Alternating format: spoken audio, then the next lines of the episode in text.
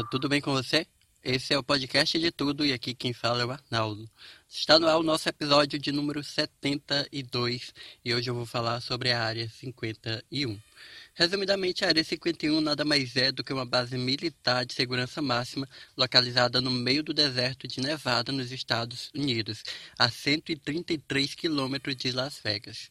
Embora a instalação não seja acessível ao público, a região ao redor da Área 51 é um destino turístico popular, repleto de hotéis, museus e restaurantes com temáticas alienígenas.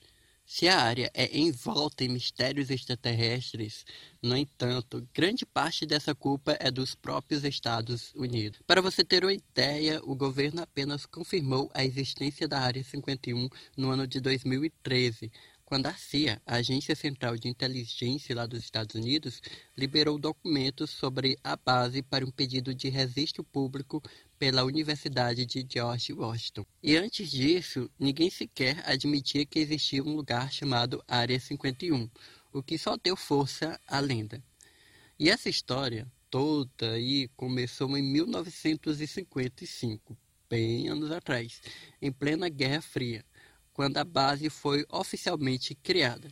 Acredita-se que o surgimento dela esteja intimamente atrelado ao programa de desenvolvimento do avião espião U-2, que chegaria a altas atitudes para conseguir espionar os soviéticos.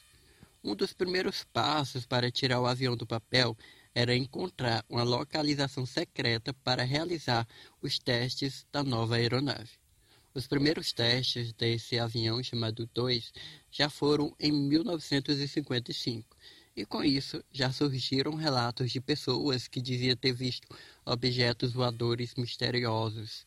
Quem sabia aí o que, que se tratava, que era o avião, o teste do avião 2, não podia abrir a boca, pois o avião e o programa era absolutamente secreto. Como se já não bastasse, o governo ainda tentou justificar essas aparições misteriosas com histórias relacionadas a fenômenos naturais ou pesquisas meteorológicas. E as especulações chegaram ao auge no final da década de 80, quando o autodenominado físico Robert Bob Lazar foi à mídia dizer ser um ex-funcionário da base militar ele categoricamente afirmou que sua função lá era realizar engenharia reversa em espaçonaves extraterrestres. O objetivo era se apropriar da tecnologia usada pelos aliens.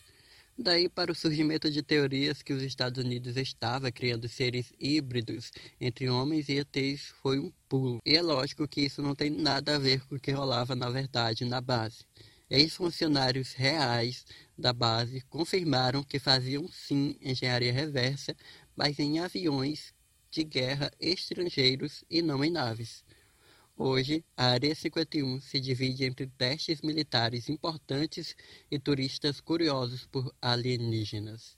E aí, você acredita na existência de alienígenas? Será se a Área 51 é mesmo só uma área de testes militares ou se esconde algum ser extraterrestre? Então é isso, gente. Obrigado por ter ouvido esse episódio até aqui. Siga o podcast de tudo nas redes sociais, no arroba podcast de tudo, tudo junto com letras minúsculas. Estamos no Instagram, Facebook, Twitter, YouTube, Twitch. E é isso. Um beijão, até o próximo episódio. Tchau, tchau.